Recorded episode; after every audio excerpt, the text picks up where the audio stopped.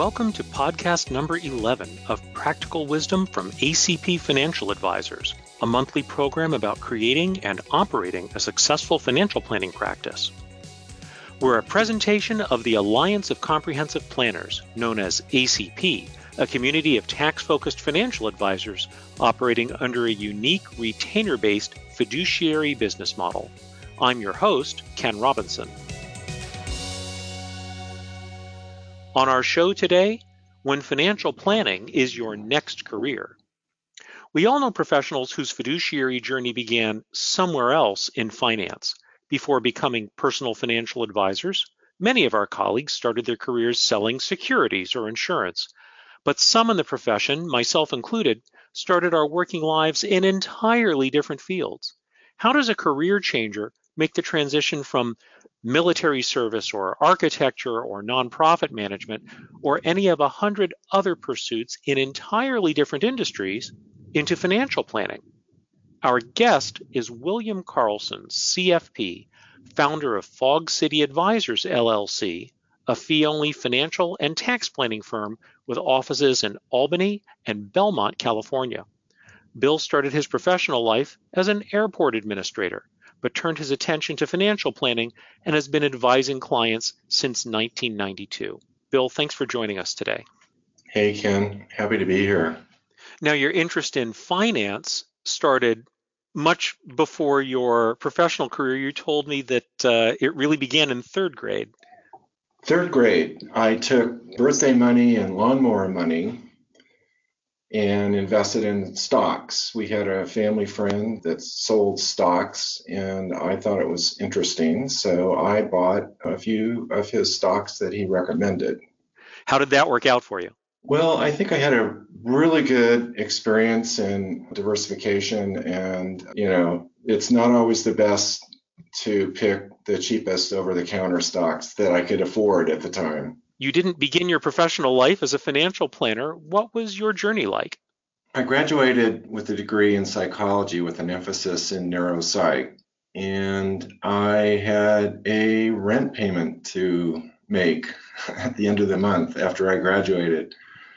So I took a job at a hardware store to make enough money to pay the rent because I had worked in high school at a hardware store and I quickly realized that the trainer at the hardware store was missing his thumb.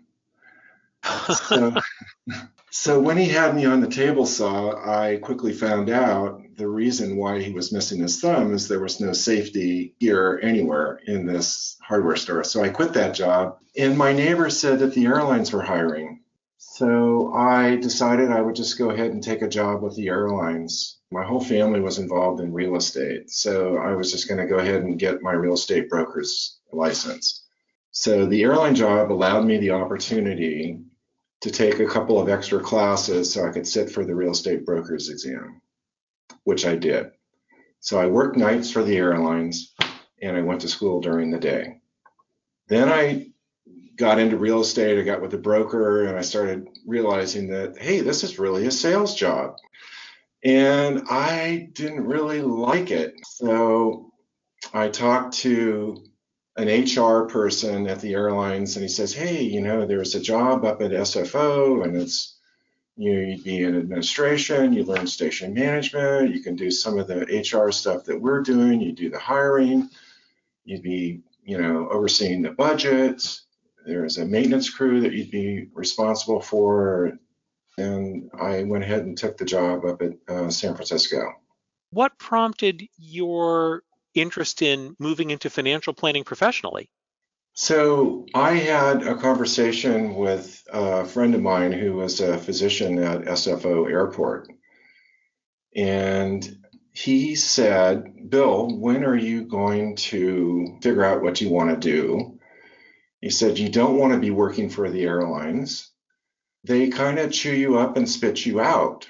And all these guys that are station managers, they have lots of physical problems. They got high blood pressure and they've got this and they got that. And so we went through a layoff and they offered uh, a one year salary.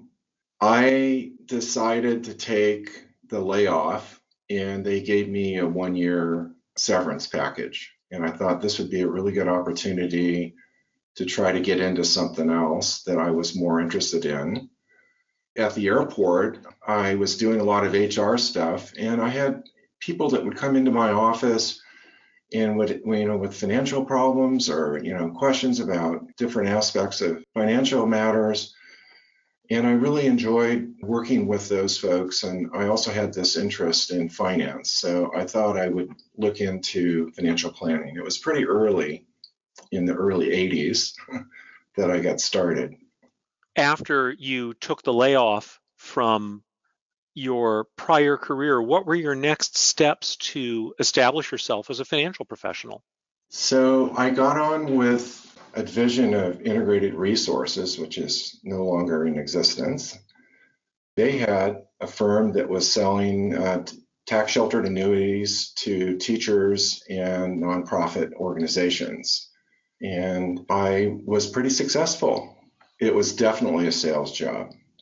So they had different clubs and different levels. If you produced, you know, so much, you were at the 100%, you know, what your quota is. And then if you did, you know, much more than that, then you were in a more elite level. And after a few years, I got to be pretty good at it. So they asked me if I wanted to be a manager, which I did in Sacramento.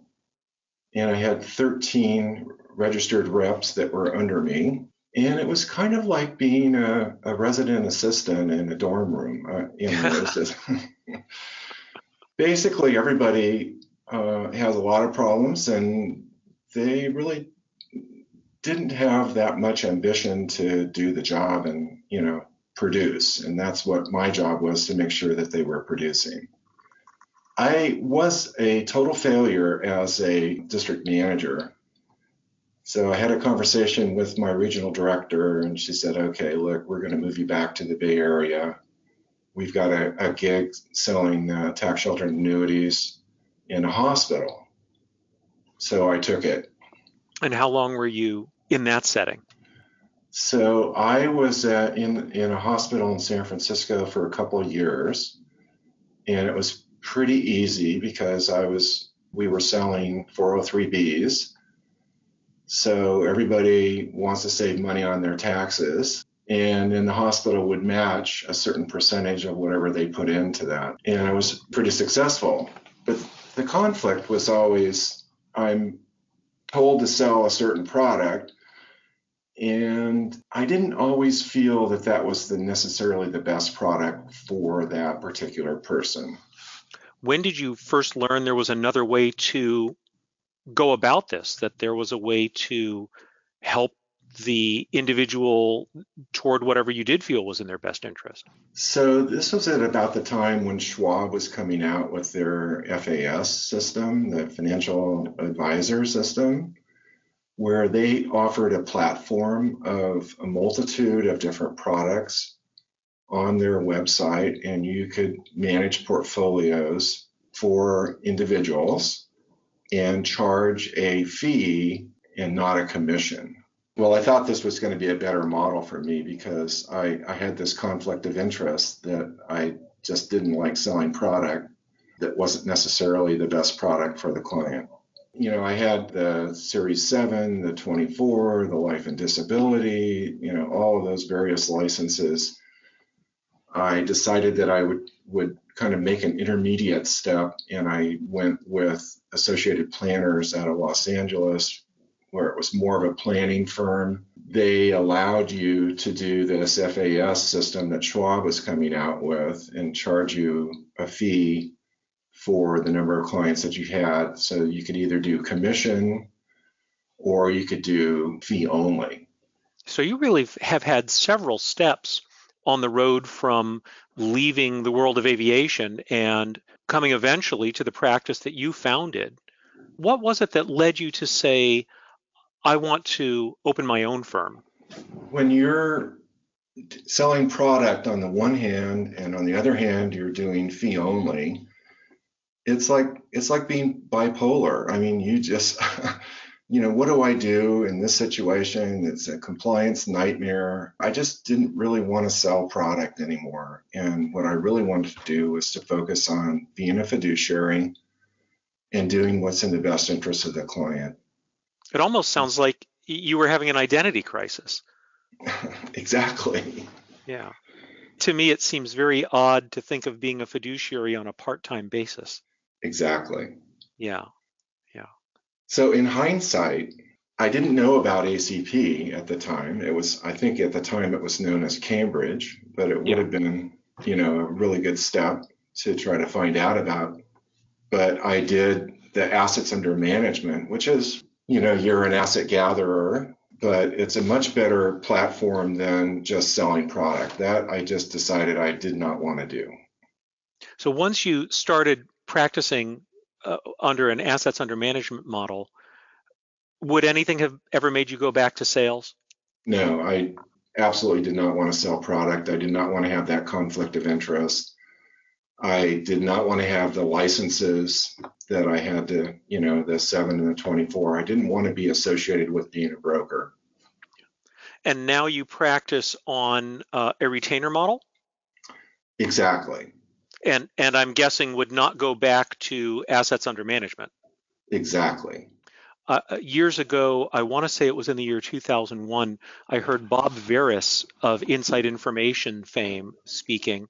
And as I recall, he said that when people go from commissions to fees, if you tell them you have to go back, they say, I won't go back. And he claims that if you put a gun to their head and said, no, you have to go back, that they would say, pull the trigger and that they have the same reaction if they've gone from AUM to a retainer model, which I think is very interesting. I feel like maybe I lucked out by discovering the retainer model as early in my career as I did. So, when was it that uh, you made the transition from an AUM model to a retainer model? So, it was relatively recent, uh, 2016 mm-hmm. was when I decided I wanted to merge with a, a CPA. Actually, he was a client of mine. He married my client. Ah. And then I I met him at a DFA conference, mm-hmm. and and he said he wasn't that happy doing tax only, and that he wanted to try to get into financial planning. And I said, you know, I met these folks at a NAPFA conference. It was Lois Basil was there. I remember her. Mm-hmm. And I said, you know, this is this tax focused group that does fiduciary planning and, you know, on a retainer model. And I said, you know, we really need to talk to these folks because I'm sick of AUM. I just, I hate this quarterly thing. You know, what have you done for me lately? The last quarter, what was the returns? I don't want that to be the focus of my relationship with my clients. So Mark, uh, my partner, uh, made contact with ACP, and we were quickly invited to our first conference, and we just fell in love with the group, and we immediately joined, and we just really think it's a great way to do business. I remember at my first ACP conference thinking it was like going to a family reunion with people I'd never met. It was obvious that there were important values we had in common. So making the transition into personal finance or making the transition from the AUM model to your current business, was any of that easier than you thought it would be? What were the things that you were concerned about that maybe you didn't need to be as concerned about? So, if you'd asked me a few years ago if I was ever interested in tax, I would say, well, I'm interested in networking with a CPA, you know, to do the tax.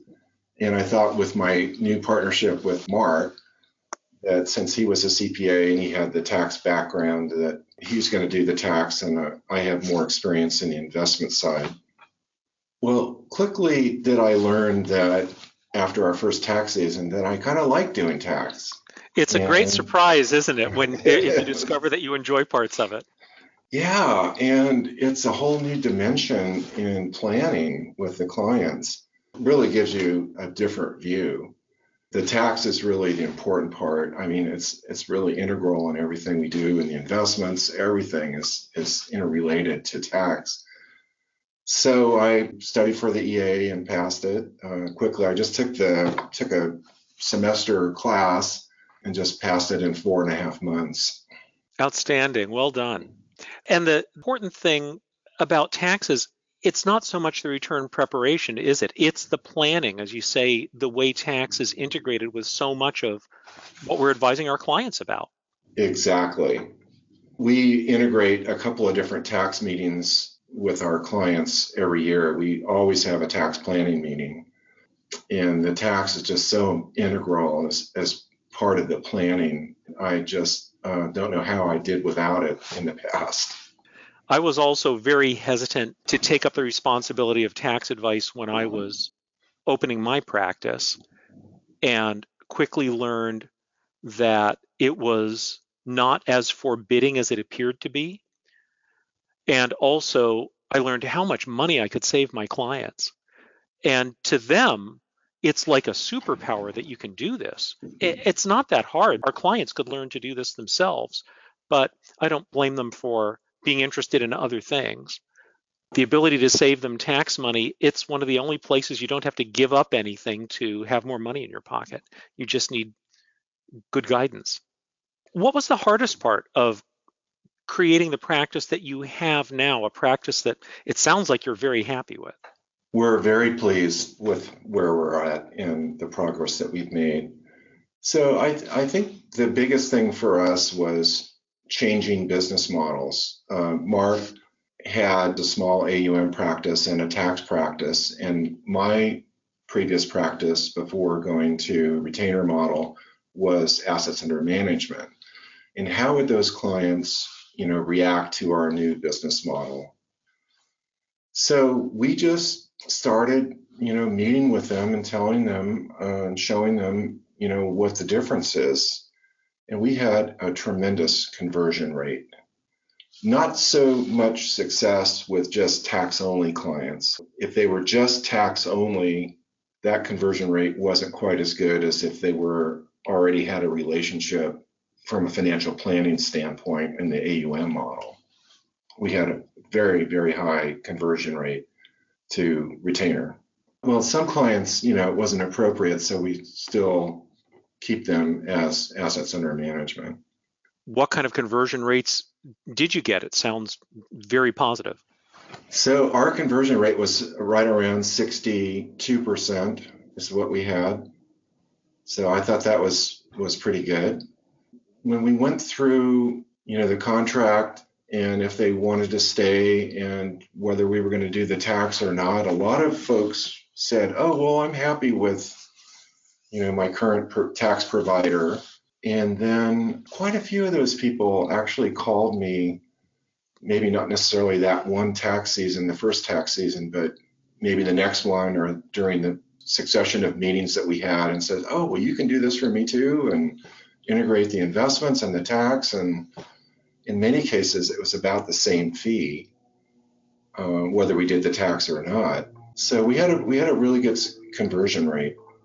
Bill, what makes your practice different from those of other planners? So we feel that what we're providing is holistic financial planning. So we're looking at areas that we didn't do, doing a deeper dive in areas that we previously didn't do. Like for example, insurance planning. That's a really powerful meeting. And I, you know, I never thought that I would be able to analyze, you know, people's insurance policies and come up with uh, some really powerful suggestions for them in how to make changes. I mean, there's just a number of clients that we had. There was no coordination. They didn't have an umbrella policy. Maybe they weren't making the right decisions on some of their, you know, their options that are available through work. Maybe setting aside money into the cafeteria plan, or you know, just some of that tax-focused aspects of planning for some of their insurance.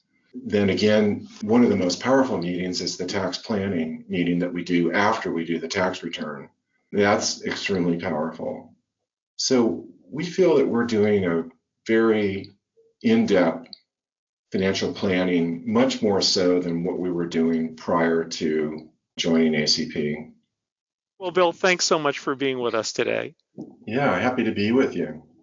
You've been listening to William Carlson, CFP, founder of Fog City Advisors LLC, a fee only financial and tax planning firm with offices in Albany and Belmont, California.